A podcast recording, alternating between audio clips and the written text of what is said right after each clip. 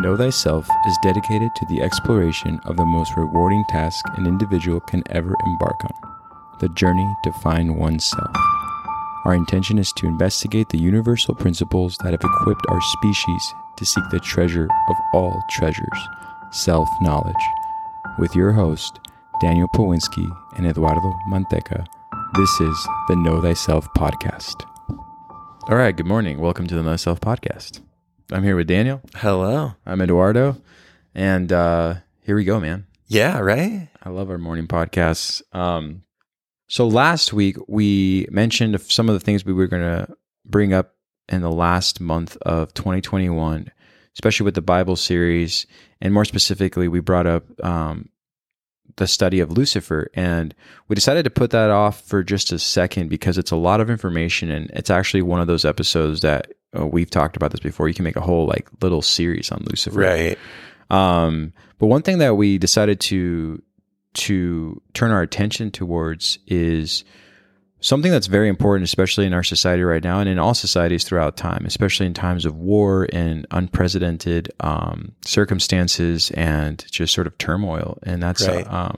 Really understanding what rituals are and the purpose of a ritual and the purpose of a routine and how good it is for us to have a better understanding of what makes them not just unique to the organization or the individual that follows a ritual or a custom on the daily, but how it really alleviates individuals from possible anxiety that they have from so many things happening all at once. And throughout history, you'll know that, you know, rituals, whether they're magical rituals or the rituals that you've learned through the Freemasons or anything that you've understood, I mean, the reason for their existence, right, for the most part, are to keep this alignment within you, and therefore the consequence of what happens in the external from that. Mm-hmm.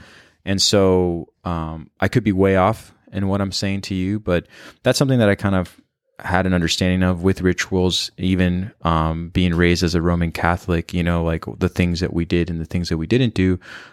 You can find that in all religions on when they tell you what brought them solidarity of like the rituals that they have embarked on in times of chaos. Mm-hmm. You know, even just like just a meditation and a mantra in the morning, and making that something you do on a daily, or the things that we've brought up before in like the 12 steps for living. And Jordan Peterson, right, talks about basic things that you never would understand, how it would improve your life when they're just based off a ritual, you know, not so much information you've never heard of. You know, a lot of people will read that book that he has, or other individuals who have these sort of paths towards enlightenment, but really it just comes down to repetitiveness and coming down to understanding why you're doing something, and the way you're doing it, you know? Right. I hope that that makes sense. But yeah.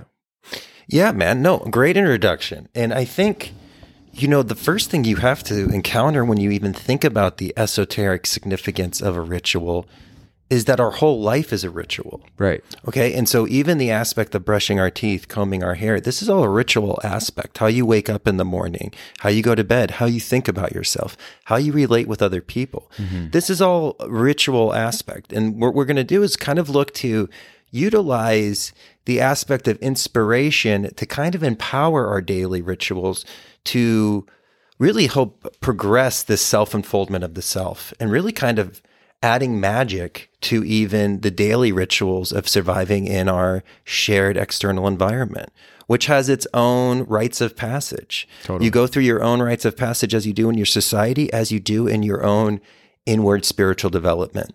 Okay. It's the micro and the macro kind of making its way out. And so we're going to kind of discuss rituals from a lot of different lenses today. We're going to talk about like the daily ritual and how important that is to be conscious of this. Mm-hmm. Because what the ritual really does is it puts you in almost this role of Pluto, where you become the creator and the destroyer of patterns. And what the ritual does, lets us kind of really add some inspiration energy to not only put the right patterns into our life, but also to go through the ritual of destruction of negative patterns. Right. Right. And so that's going to be kind of that daily lens of how we're looking at. And then we're going to kind of take it a step further and talk about magical rituals and what that means and what you're kind of, how you're kind of dancing with the seasons and you're really aligning yourself to something bigger when you kind of partake in these organized magical rituals.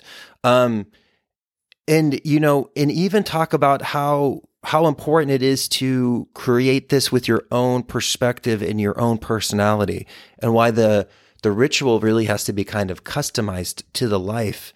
And it might have a very distinct beginning and end, just like our life does with like birth and death, right? Those are rites of passage that we really don't have much control over. Mm-hmm. It's just that process. Well, that in between, that life that lives between, there's a lot of free will in there. And that's kind of even how we're going to look at setting up magical rituals. Is usually there's going to be a very clear beginning and a very clear ending to the ritual. But in the moment in there, that's really where we kind of add a little bit of free will that kind of helps empower and really helps push these patterns from our subconscious into kind of creation and bringing out into the world. For sure. And kind of to the son of they.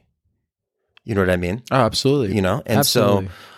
So I guess to kind of get that started, let's start with the daily ritual of life and how important and what we can kind of utilize these rituals for. You know, if we're an individual who might be a little bit disheveled and maybe we kind of have everything in placement, well, we kind of put organization as part of this ritual and we almost see this cleanliness as godliness. Mm-hmm. And we actually kind of empower ourselves. And so it's almost like what's kind of unique about these rituals and taking it into our, you know, immediate 5 sense reality is what the ritual does is it kind of almost pulls like what that golden key was that we were talking about. Correct. So if we are an individual, and it could be even in our natal chart that says like, hey, you're kind of a messy individual, like, you know, stuff gets disheveled.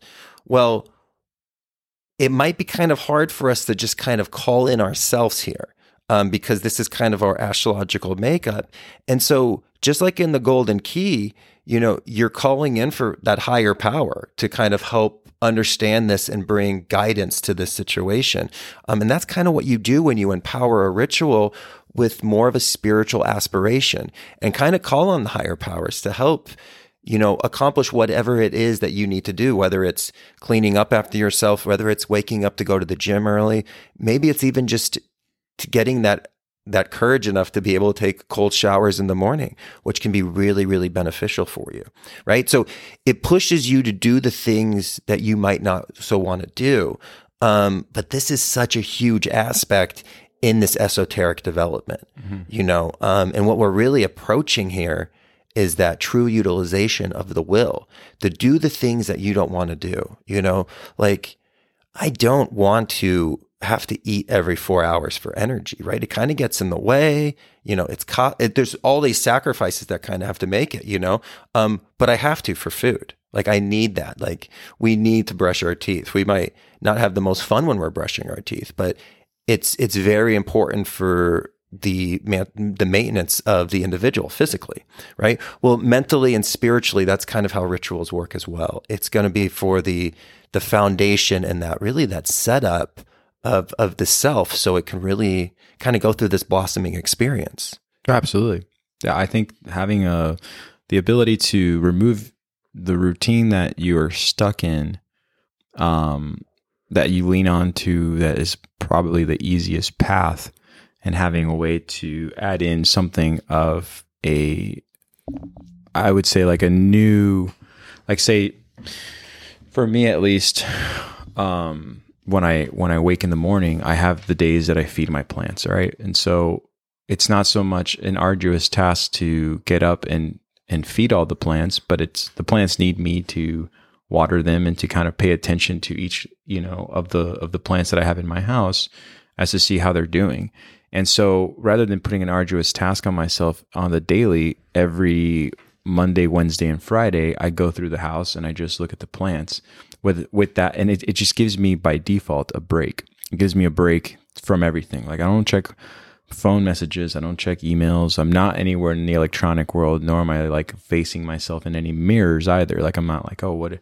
I'm just focused on that one aspect. And I think that what comes after that is the benefit that you get in the external, is that what you're doing for that one moment in time. So whether it's the maintenance of your body or it's like the maintenance of your house, there's something that's like sort of removed from what you do on the daily that you don't catch, you know, like I kind of struggle with the whole idea of breakfast, you know, I really do. And then unfortunately I end up paying for it later in the day because the day goes by so fast that then I haven't eaten all day. No huevos, huh? Yeah, no huevos, rancheros. Okay, that's the best. They are the best. And so, but I am very vigilant of my dinner, and I've always been very vigilant of what I say before I go to bed. And so I always wake up, like for instance, let me dial this all back. One thing I changed about my life a long time ago is every morning I woke up, and I still do this, and every morning I do wake up when my eyes first open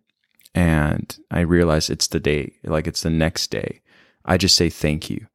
That's all. So I don't put a lot of pressure on myself on this routine. I don't put myself through a lot of pressure on this sort of ritual, but I made it a main focus of when I open my eyes, I'm like, I didn't have to wake up today, but yet I'm here again. So I'm here again to serve.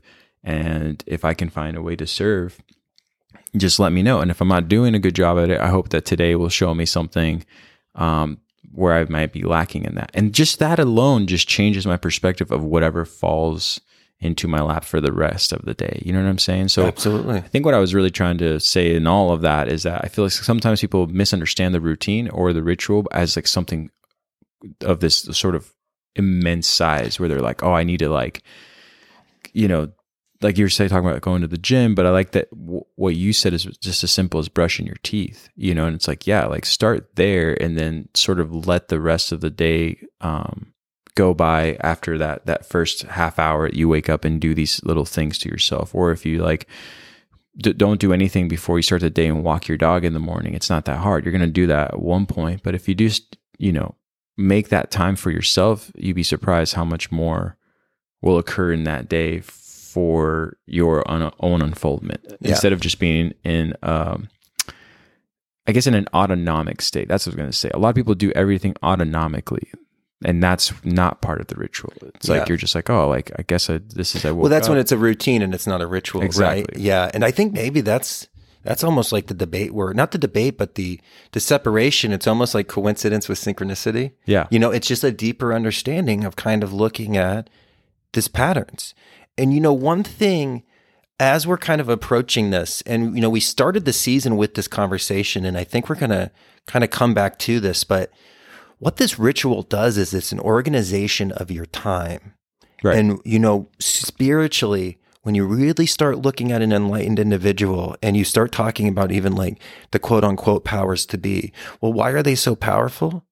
They have a very good understanding of how time works, and they understand how to utilize their time, and they waste no time, absolutely no time. This is the land for creation. Okay. This is why they're kind of making all these like new fake realities that we put over our eyes, right? Because it's trying to hide from the aspect that you are a creator in this realm, and you have this infinite amount of potential to create and kind of manifest the evolution of consciousness. And that's really where we kind of need to kind of lean this on. But it's this understanding of time. Okay, there's a reason why the clock hypnotizes you, and because we're all hypnotized by time, and we give our time away. That's literally what we get paid for, is our time and our energy, right? That's literally how we actually create stuff to be able to purchase stuff. It's that sacrifice that we have to give.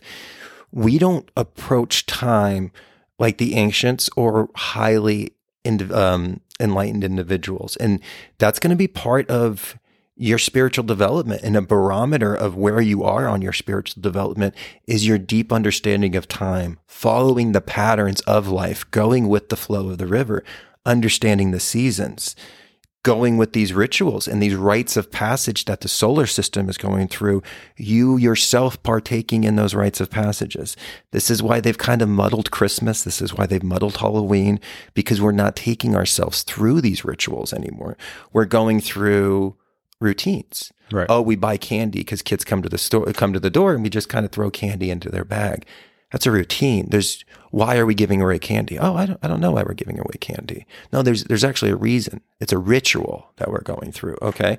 And so we've used this modern term of routine to kind of take the significance, okay? Because remember, the ancient world dealt with meaning. The modern world deals with emotion.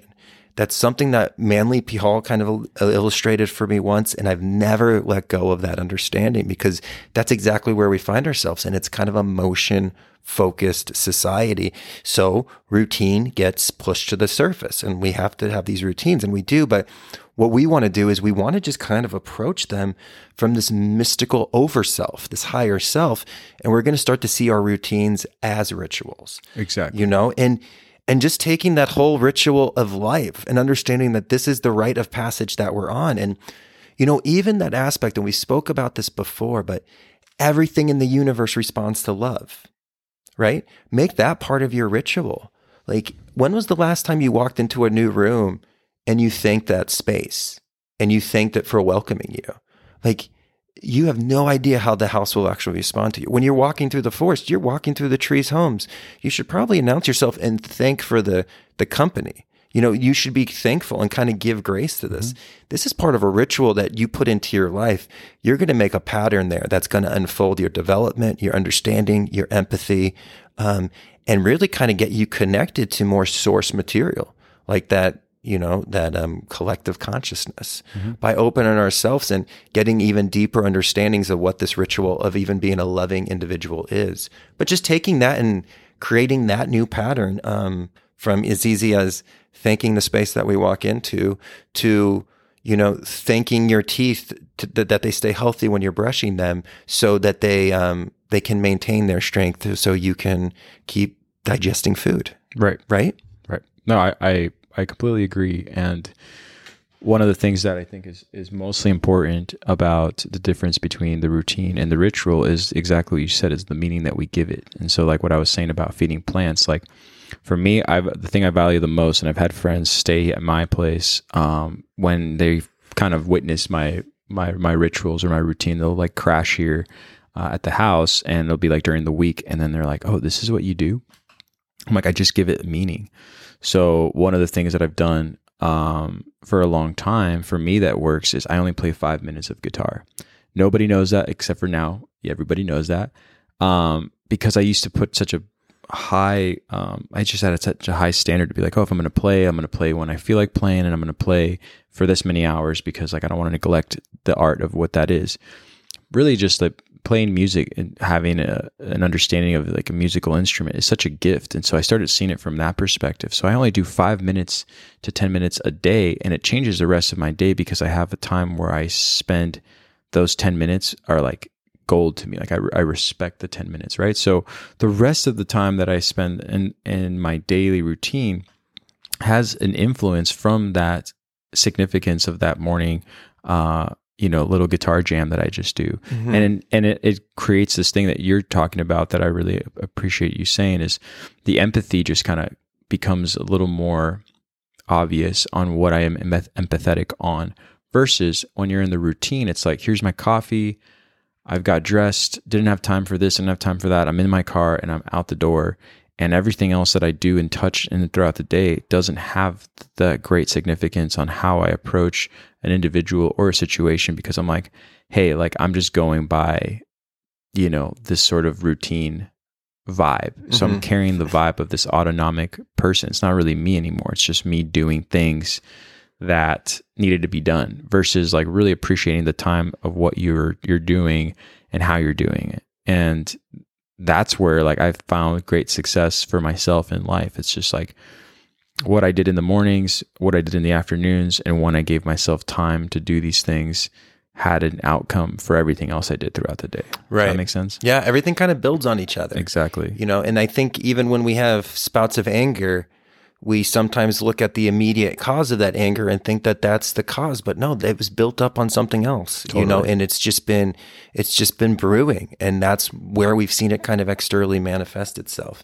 And so, yeah, man, I love the idea of just recognizing how just one new pattern creation in the day of playing the guitar for 10 minutes changes that, opens up that empathy, and how unique this is to everybody. Okay, just how unique we are as individuals, what you find in this aspect, nobody can really tell you what this is going to be that you need to do, whether yours is the guitar for 10 minutes a day, you know, whatever that is to each buddy, we kind of have to find that. We kind of have to, again, just to make our lives more magical with that K, you know, and really understand that every moment we are creating and we are here, and this is that present, and it's that gift, and that's what we're trying to express through. And, you know, we have this understanding through our past conversations how time is this formative force. Mm-hmm. And that's what time wants you to do. It wants you to be a builder for that force.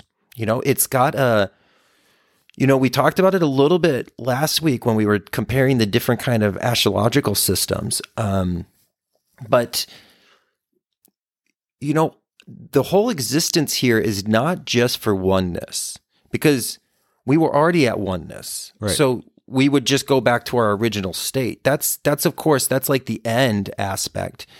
But there's a defined goal for your soul on this realm. Mm-hmm. And that's where we're going to understand with time and the application of will and willing yourself against time to carve out the individual you need to become. And that's going to be this huge aspect that kind of comes with the rituals, because what you do is you don't take this as just a giant experience. You break it up into little sections and you really become a master of your time. But we have to pull ourselves above the chessboard, because if we're stuck in routine, we don't know if we're on the white square or the black square, and we're probably a pawn. Mm-hmm. We're not even a queen, a knight, or anything like that. We're probably just a pawn that gets moved around by our routines. Right? And so what we're trying to do here is not so much become the king or the queen. We're trying to elevate ourselves above that board.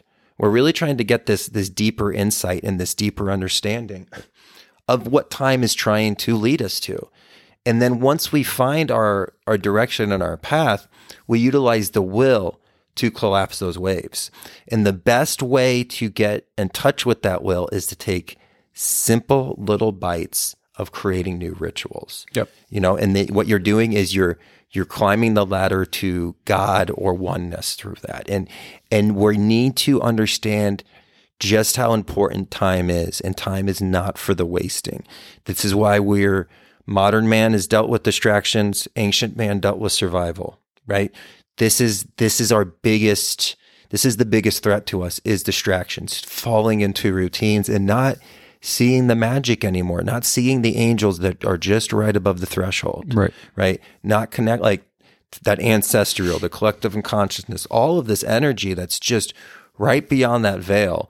Well, when we get into the routine, we don't even look and we don't even pierce through that. And we get stuck, and we kind of, in that aspect of the routine, kind of sells your soul, right? Because you almost get stuck in the cube where there's just pain, right? And it's the ritual that enlivens our life, creates inspiration that allows us to accomplish the things we need to do to create those and move those bigger patterns, to move those mountains of our life. Well, it doesn't come with one push. It's a lot of little tiny erosions and movements and water and healing. That's what's going to kind of create up these landscapes that we're kind of looking to create. And so, you know, I love the examples of how your rituals work, and I think this is going to kind of branch it right to this next point of how the ritual is so important to have the imprint of us, because us is the collective, and our print is the same print as the creator. And to put our print of creation on this ritual of creation is so important. Like when we're talking kind of about like more ceremonial magic and more what you would call like a magical ritual, right? Right. Mm-hmm. Right. No, we even had this conversation when we were talking about, you know, even the ceremony of a wedding. We had this conversation about in this society that we're in right now, routine has dominated over the importance of what the significance of something being done has. It's like sometimes people are kind of skipping that, the significance part. They're just like, well, what does it mean? I mean, isn't this what we just do? And it's like, no. It's not just what we do. It's how we do it and why we're doing it. And people don't want to ask the why or the how. They're just like, let's just go and do. you know, I guess this is what we have to do. And I meet a lot of individuals in our age group right now who kind of say that, have surrendered to that. So yeah, I agree. I think that having the ability to separate yourself and understand the, you know, the value of the time that you spend within that ritual, whether it's a ceremonial, like I want to get into the magical rituals and like why they were even, they even existed. I mean, I know Alan Watts actually has a pretty good lecture on rituals and their significance. And, one of the things that I wanted to read about, with his point of view is just where we lost that and why we lost that. Mm-hmm. And, you know, and I even know with like, you know, you just brought up in the cultural sense, you brought up Christmas and you brought up, you know, Halloween, but how we all just do this as a routine is it's very interesting you say that, because you're actually, it's very true. We go about it almost, you know, autonomically. We buy the candy, we do the thing, and then it's like, all right, on to the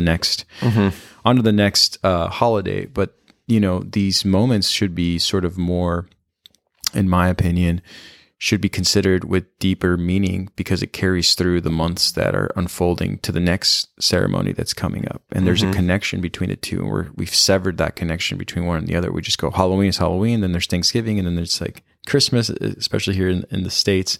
And then it's over and we start all over again, and we're left sort of hollowed out, because we're just like, well, what just happened? I just did things kind of routinely. I didn't really do them with any kind of, you know, monumental significance that has allowed my evolution to go up a notch, as you're saying. And I like how you're saying to move these mountains. And I think that's a big thing that needs to be talked about, is that people put too much pressure on themselves to create a ritual with the mindset of a routine.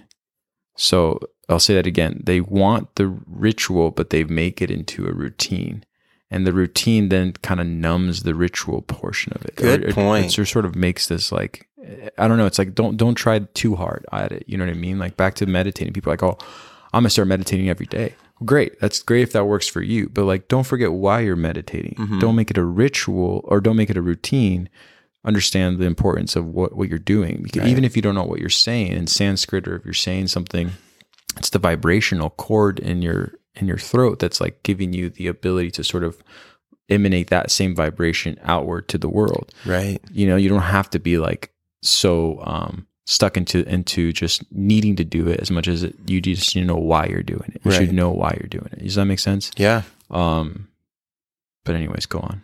No, man, I love that. And the idea of how we kind of have to stay vigilant on our rituals, that they don't fall into routines, because that's super easy to do. All of a sudden you're really praying about your food and putting good energy into it, and then it just becomes this like, oh, I say these three lines, and then I just dig in, and I'm not really actually sending that intention. Good point. Where, you know, time is the currency, and it's what you spend time on, and what you pay attention to is what you're going to get in this world.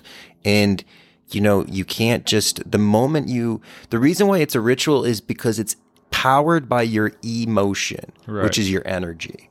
Okay. And that's why you have to really visualize a lot in rituals. And that's why ceremonial magic, you're actually visualizing something, because what you're doing is you're actually impregnating the subconscious at that moment with an idea. And now the subconscious is going to start attracting events into your life and that thing, and making that internal change, so you can actually vibrate accordingly to get what it is your soul's kind of destined to get. And so that's what we're going to kind of see with this ritual and this aspect about it. And so this ritual to routine is when we lose that passion, when we lose that emotional energy behind it, it loses its fuel. It's like the fuel for the experience. And when you really use our heart to empower those manifestations. And that's again through this like ceremonial magic ritual, or just the ritual of, you know, our morning ritual. And so when we kind of approach the understanding of ceremonial magic, one thing that, again, this is going to depend on kind of the school of ceremonial magic that you belong to, but they have very distinct rituals. And some of them are very concentrated on like step-by-step exactly what you do. And some of them really just kind of focus on the beginning and the ending, and they kind of give guidelines. And so One of the things that's going to be really unique, because just like your ritual needs to be powered with emotion, you need to really actually believe what you're doing. Right. And so the ritual will have a very distinct beginning and end. Just like the rite of passage of birth and death, we don't have any control over that. So to create this birth and create this creation, it has to go through a certain process. And to close it is probably going to be another kind of process, kind of like the death. And it's the death of this creation or the death of maybe this circle that we're in. But the in-between, that's like the dash on your headstone, okay? Which is so interesting because the two biggest things on your headstone is the year you were born and the year you were dead, you died, which is so funny because those are the main focus, but you really didn't do much in your activity in either that first year or probably that last year. Right. If it was old age, you know, if it was something like you were Indiana Jones and you had an early, like you were probably doing some pretty badass stuff, right. You know? But for the most part, that's not the biggest part of our story really much is that first beginning and that ending, right? Because that's just the rite of passage. That's just the opening and the closing of that ceremony. But that dash is everything. Right. That's your free will. That's how you interacted with the environment. That's you finding your higher will. You know, that's the experiences of love. That's the experiences of loss. That's the experiences of getting materialistic things you're wanting. That's the experiences of growing out of the materialistic things that you don't need anymore. Every human experience is in that dash. And it's so funny because we look right past it, you know, and I give a big shout out to the person who alluded me to this when I was in the 8th grade, which was Jason Beasley from The Other Side. Big shout out to Jason Beasley, amazing individual that's no longer with us, but he spoke about this at my sister's graduation, how important the dash is. And when we think of it in this esoteric aspect, let's think of it as the ritual. That beginning and the ending is the birth date and the birth year and right. the death date. But in that in-between, we have the power to kind of give it our own emotion. And so whether you're following like an order of the Golden Dawn to the actual step, that might be how it fits for you. But if you have to add a little bit of your own and kind of feel your own feelings when you're doing the ceremonial magic, again, kind of look to the school you're under, but a lot of schools are going to kind of promote that. Make this unique. It's got to have your imprint because you are the creator working through this. Right. And you've created your own little circle, which is your own little universe, right?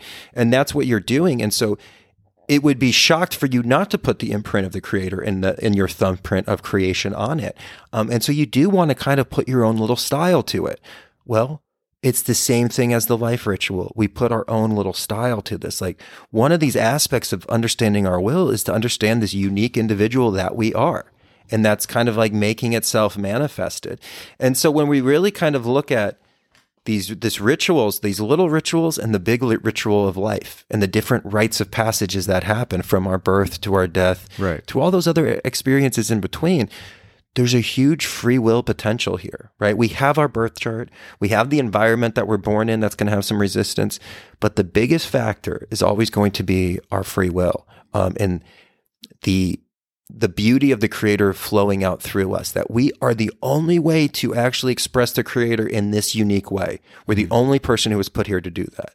Like you have a very unique aspect of creation that's trying to play through you. Okay. It's going to play through you through adjusting to your life as a ritual. It's not going to be able to play as a routine, being kind of part of groupthink and losing the identity for the collective, you know, the collective, but not the collective unconsciousness and the true collective, but this kind of false pseudo collective that's been right. kind of put in front of us, you know, which is really kind of rotting meat just with flowers covering it. And if we actually moved the flowers, we would see the meat, we would see the trash. And so this rite of passage that we call our life is this ritual, and it's made up of a bunch of little rituals. It's like the micro and the macro. And you know, it takes these little steps, and that's where all of this start is going to happen. You know, we talk about the alchemical counseling. You know, a lot of times people bring up like 5 or 6 things that are challenging to them. And it's just like, well, what do I do now? It's like, well, we're going to start with one thing. Exactly. And we're going to just try to find the deepest causal thing. Yes. Because we're going to take it one at a time. Because like, what if the causal factor of your jealousy and your insecurity are the same thing? And maybe your jealousy and your anger are rooted to the same thing. So why don't we just take this slow? Right. Let's take this one step at a time and cleanse the rituals you know, in a very progressive way. But the nice thing about that is every day we're able to kind of tap ourselves on the back because we did a little bit better the day before. And that's that matters. And that's all that matters, because this is a marathon. It's not a sprint. Spirituality is not a sprint. It's an endless marathon. There's no finish line. You don't want there to be a finish line. If you cross a finish line, that means you've lied to yourself and you might have to start all the way back over. Exactly. You know what I mean? When you find yourself at the end of the sprint with no meaning. Mm-hmm. And so you missed everything you could have seen along the way of the marathon. And you get a lot of people that you meet, and especially like I have met a lot of people that make it to the end of the sprint, and they're frustrated that there's no meaning. Yeah. And that happens again. I was making that example with our Western holidays that we have here, is that people are like, I did so much, but I feel so unfulfilled. Yeah. I'm like, well, why were you doing it? Right. And have you asked yourself that question? And what is the root cause of like needing to do it? And do you need to do that much? Because you may not need to do that much if the meaning, if the fulfillment comes from this most simplistic thing, then therefore you don't have to do as much as you've put onto yourself. Right. Like you don't have to decorate to infinity in order to feel like I did it, to the best ability. To the best of my ability. No, the best of your ability should be like what it fulfilled for you spiritually. Yeah. You know what I mean? And so it's like approaching it from that angle, I think, is much more impactful than the quantity of what you've done. Or, you know, again, back to routines, you know, people really get caught up in that and they're like, well, I'm doing all the things, but it's not having an outcome that I want. Like, well, what was the meaning behind them though? Mm-hmm. And they're like, what do you mean? I'm like, there's got to be a meaning behind why you're making these efforts. So yeah, I think that, you know, whether it's like ceremonial magic or it's just like even the acknowledgement of that dash between the day you're born and the day you die is huge. It's huge to understand what the meaning behind it is. Like what was that really occurred in that period of time? What was the meaning behind this one event in your life, and were you aware of that? You know, some people are just going by it autonomically. Again, they're just sort of plugged into the system, but don't know why. Well, they're hypnotized by the clock, and that's why that's why pocket watches were used in early hypnosis as a symbol. You know, even though it's more of them going back and forth. It's that thing. But if you think about in movies, when people get hypnotized, it's always the clock going around, or if they're time traveling, it kind of hypnotizes you, and that's exactly what it does. We're all hypnotized by time. And it's just passing through us without any concern and any kind of awareness. Mm-hmm. And so what that ritual does is it just pulls you into the moment. Yeah. It's very much a kind of an Eastern philosophy of that presentness, you know, that beautiful presentness that we get in like esoteric Buddhism. And, you know, at the same time though, we combined it and we compound it with the Western understanding of the will, you know, and with the Western magical system was like, hey, we're not just here to get back to oneness. Like we have a certain kind of duty. We're the workmen of creation. We are the builders. And there's a certain kind of structure that we have to create so consciousness can keep its evolution going, which is the ultimate role of the white magician. The white magician asks for nothing. It wants nothing other than to aid in the evolution of consciousness. It's the oak tree. Yeah. Remember the tree that's just like, when he's putting all the trees down, the oak tree is just like, God's like, where do you need to go? And he's just like, wherever you need me. And God's like, well, great, I'm putting you freaking everywhere. Yeah. You know what I mean? And it was rewarded, and so will we. Okay, there's going to be, these rituals are going to create an understanding and a richness about your life that can never be matched materialistically. It can never be an app that's downloaded is going to ever satisfy you as much as you being the master of your time. And this is actually what a strong sovereign male and a strong sovereign female is somebody who is the master of their time, which is the ultimate time is energy and it's time is currency. So it's how you master this realm is your understanding and your complete in amazement and awement of what time is unfolding for us, and participating in that rather than resisting it. Right. Yeah. I mean, I think that the idea of time, obviously we've talked about this when we were talking about in regards to the yugas early on into this season, but it's something we should really come back to, because I do think that our interpretation of time and how we respect the idea of time is completely misconstrued. You know what I mean? So I agree with what you're saying 100%. having the clear understanding of why you're doing something and making the time to do it will have great significance in everything else you do that follows. Right. You know, and it's so funny too, like I was thinking about, you know, like Black Friday shopping. And no, I'm not like hating on it, but you do talk to people and they're like, oh yeah, I waited for like 12 hours in front of a Best Buy once to save $200 on a TV.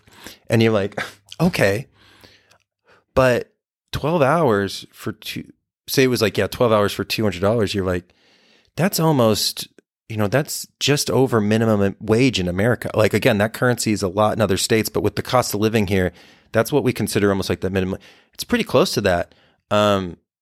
You know, for 12 hours of work, you were making, you know, you didn't actually really make that money because you sacrificed being with your family for this. And like, how much worth was the time for you to leave Thanksgiving at 5 o'clock so you could go wait in line at this, you know, this box store?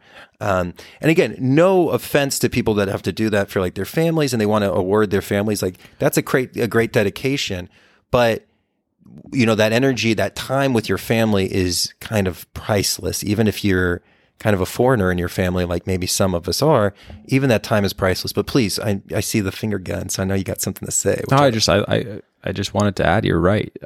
Back to the, you know, the importance of any ritual is its significance and what it really means.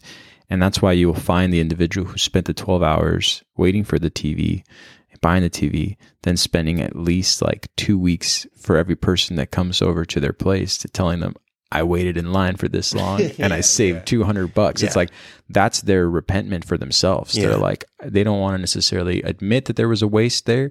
So they make it up by making sure that every person that walks through that door, it's like, guess how much money I saved on that. Right. I'm like, oh, I thought we were just going to watch a movie because this has a great, you know, image on it. And isn't that what you were waiting for? It's like, yeah, but ask me how much money I saved on it. And I'm like, okay, how much money did you save on it? And like $200. And like, you feel impelled or compelled to tell them like, oh, that's a great save. And they're like, I know. And they're so excited for that. And you're like, you know, that that's their way of trying to gain something back. Right. That they know that they lost in that time that they just sacrificed away from people that they want to be with. Yeah.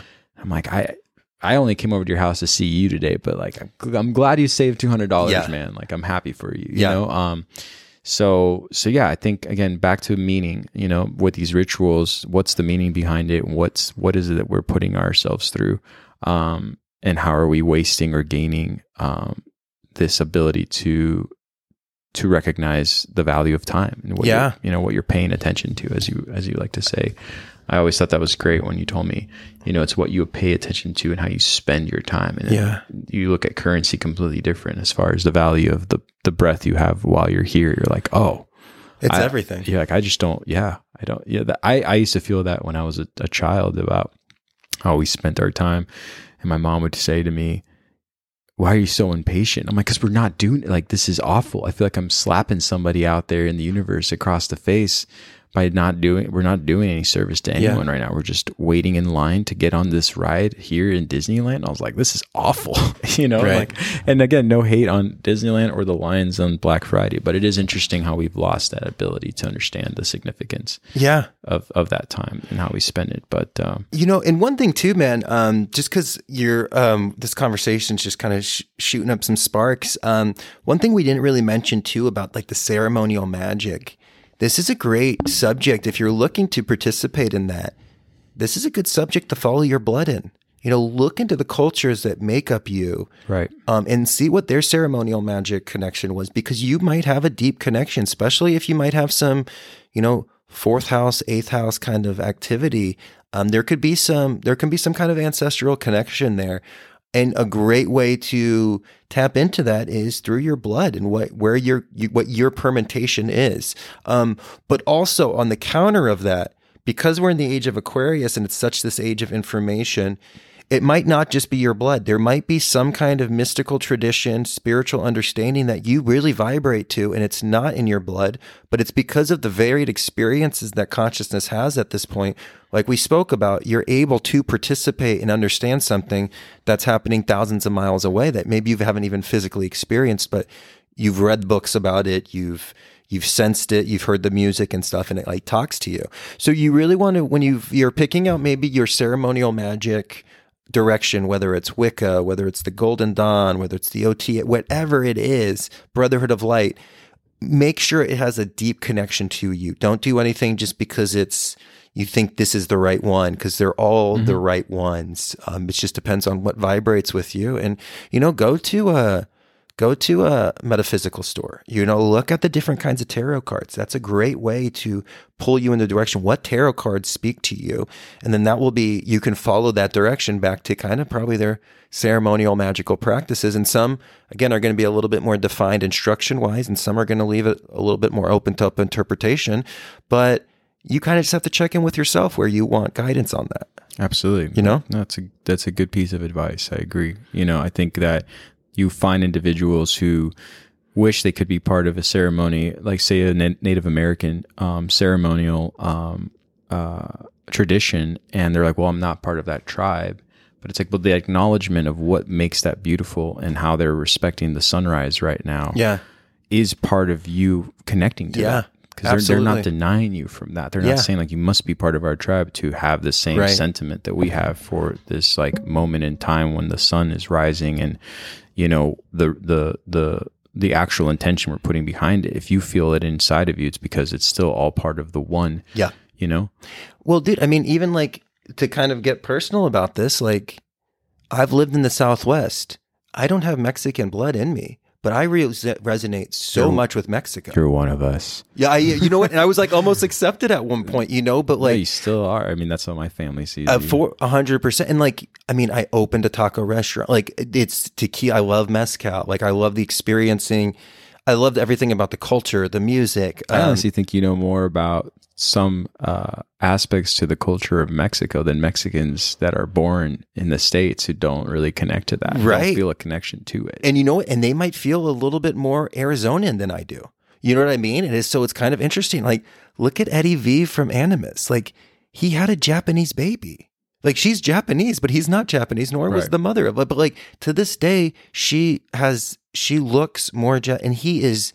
Mr. Like, even when we were working in restaurants together, all of his knives were Japanese. His cooking style was Japanese. It was very clean. It presented really well. Where my cooking style was like very American, like messy, and just like a huge, bigger portion than you needed. Like, people are like, oh my gosh, why did you do this? And I'm like, I don't know. I got excited back there. It's like my Italian grandmother comes in. And I'm just like, you're hungry. You're too skinny. And people are like, it was just the side salad. Yeah. But like his stuff, always really clean, perfect, almost like sushi. Right? And we were making quesadillas. Like, how you made quesadillas, these Mondo quesadillas, look like sushi, I don't know, but it was part of him, and it's like part of his vibration. So, you know, the blood's important, but we also have to be open up that we are a incubator of experiences here. Exactly. And there's so many different things. Like, again, I really connect to Nordic ruins. I'm fascinated by the Druids, ancient Chinese, ancient Dravidian knowledge. All of that resonates with me. Voodoo. Like, I am, you know, I am so fascinated with understanding about voodoo and those Caribbean culture and this, the root magical practices. I know that I probably can never successfully conduct a ceremony, but I can still learn from it. And I could learn how I can kind of apply that to my own ceremony. And it's this beautiful thing. So, you know, we celebrate our blood, but then we share our blood with others, and we learn about their blood. And in that aspect, we approach completion. We approach God, you know, and it's all part of this process. It's all what this Age of Aquarius is about.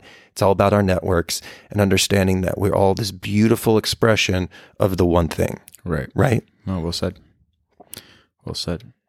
Yeah, I mean, again, we're living in times that this is something you should really put an emphasis, in my opinion, into your life. I mean, I talk about it with my wife. I talk about it with friends, and people ask me, you know, how are you getting by these difficult times? And it really just comes down to rituals and not routines. Yeah. You know, it's like what I make time for myself for, and what makes me feel a little bit closer to source versus what doesn't make me feel closer to source. Yeah. And it's very easy to feel trapped in that negligence to source based on routines, because we're just inundated with that. We were raised that way in this country. It's like, if you're not doing this and you're not making money, and if you're not making money, then you're not doing anything with your life. And you're like, what? Like, it's not true, but it's embedded somewhere in there. And the way we've been indoctrinated to believe that, you know, we're just wasting it if we're not making money or something physical, right, manifested physical wealth at times. And it's just easy to get trapped in that, you know? Yeah, man. It's either get trapped in that, or you get trapped in this, like, this idea of creating like this supposed utopia with like an alternate reality. Right. And people are like, oh, well, I'll just sit at home for the rest of my life and put this screen on and be in paradise. And you're like, you know, at one point you're going to realize that you're sitting on your couch just eating bologna sandwiches. Right. And that's going to suck. You know what I mean? That's not what this is for. This is a construct of reality. We're in the program right now, and this is what the program, like, there was a reason for it. There's a distinct reason for it. And we can look at your numbers and your natal charts for that to understand that. But we can't ignore this. You know, we can't ignore it in the blind chase of money, like you were talking about. We can't ignore it with this kind of this carrot that's being offered of like, how about you just stay forever there and just put on these lenses and everything will be fantastic. Oh yeah. Yeah. And you're like, huh. Interesting, you know. Right. Nobody notices the woman in the red dress. Yeah. Nobody. Exactly. Nobody notices that. Well, cool, my guy. Well, I know you got a flight to catch again soon after this. And just so, a little gypsy right now, my just man. Just and you know, yeah. And big shout out to just everybody who gave support on that Costa Rica trip. I had a lot of celebrations when I the passport got on time. That was a crazy window. We had like 5 minutes to make that happen. A shout out to everybody who's like, well, that person gets to come to your birthday. Cause I said the person that worked the passport office was invited to my birthday, and they are just as all these listeners are. So we'll figure out what we're doing. Cinco de Mayo. Let's do something. Cinco de Mayo, my friend. And so Costa Rica was amazing. I'm going to be heading out there again pretty soon, and also checking out Columbia, because we've heard some amazing things about Columbia. But yeah, my man, we're looking for where you and I can have cows and chickens, and wherever that is. So if anybody has any suggestions, we really want cows and chickens, want to name one of them Chickens Waffles. Oh, that's awesome. I'm excited for what's coming next year also. You know, we're going to be doing some traveling. I really want to get back to Mexico, and I want to bring Daniel with and sort of make this connection with individuals, especially after you just took off to Costa Rica and back to Central America, you know, really connecting all the individuals that are helping us out through either Patreon or just the fans that are listening. I mean, we just came to 75 episodes. Amazing. And that's, you know, thankfully, you know, again, we do this with all of our heart and all of our well intent. Especially I do that with Daniel. Before we start the podcast, I'm always like, hey, where are we at with this? What are we doing next? You know, let's get to a point where we take what we say and not just help ourselves to better apply it to our daily lives, but maybe help others. And I feel like with the alchemical counseling, you're definitely having that experience with individuals that are curious about how they can, you know, evolve in this, in the realm that we find ourselves in. So I want to keep doing that. That's my intent through the podcast, is just sort of putting us all in a place of not, of non-segregation, and just sort of being like, no, we need to be the bigger connection and remove ourselves from the numbing screens that are presented to ourselves, and finding something with more purpose every day in our lives, you know? Beautiful. So yeah, no, I completely agree. And yeah, you know, one of the last thing is just so honored to have these connections through these alchemical counseling, and just meeting all the unique sovereign individuals that we have in this community. And like, if you thought the people in this community were cool, let me tell you, they are the coolest of the cats. Yes. Like such great individuals, all on our own journey, finding the way, but it's all with this universal understanding of just helping the whole evolution of consciousness happen. And what a cool thing to share with a group of individuals is your main goal is the evolution of consciousness. Like everything else just is, it's just, oh, it's fine. Like it doesn't matter what any other viewpoint is, because you come together with the largest viewpoint. And so, like we always say, it's just such an honor to be on this journey with each and every one of you. It truly is. Well, cool, man. I'm going to let you get going, but, you know, I'll see you soon. Yeah. Until next time, then. Cool.